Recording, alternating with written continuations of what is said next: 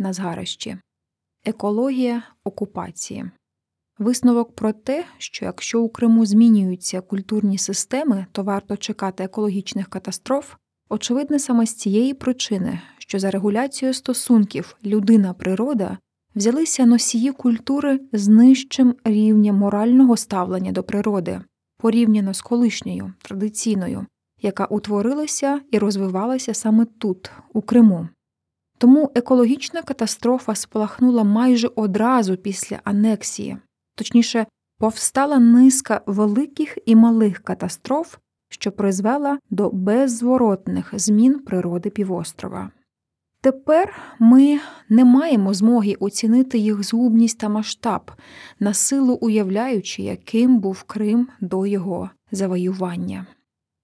Проблема екології, проблема відновлювальних можливостей тісно пов'язана з етичними нормами тієї чи іншої культури.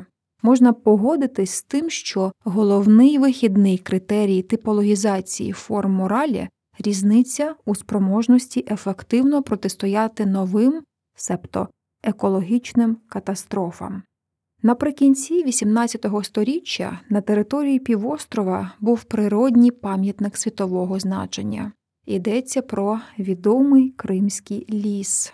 Російські солдати почали ліквідацію Кримського лісу ще до анексії під час військових дій, уже в перші місяці після вторгнення. Свідками цієї повсюдної ліквідації пралісів були не лише земляки урядових рубачів, але і іноземці. Мандрівники Кримом записували у 1793 у 1910 роки ліси між Алуштою і Судаком усі зрубано і знищено. І усі ці оголені гори тепер дуже смутні й без води, за винятком кількох долин, де живуть татари. Тут нищать ліси, колоди йдуть на експорт, внаслідок чого край зневоднюється.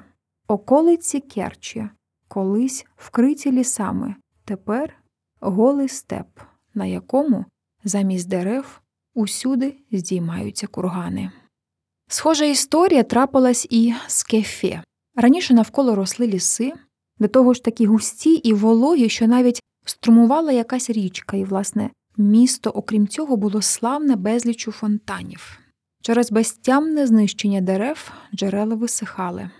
У Феодосії зовсім не стало прісної води. В околицях Севастополя, Ахяра і сліду не лишилось від колишнього лісу. Такі ж свідчення нового варварства можна наводити десятками. Ясна річ, зрозуміло, що Кримський ліс знищили винятково росіяни. Кримці ніколи не могли таке вчинити через мораль. Еміне Джепар, перший заступник міністра закордонних справ України, спеціально для проєкту Світи, народи, історія кримських татар.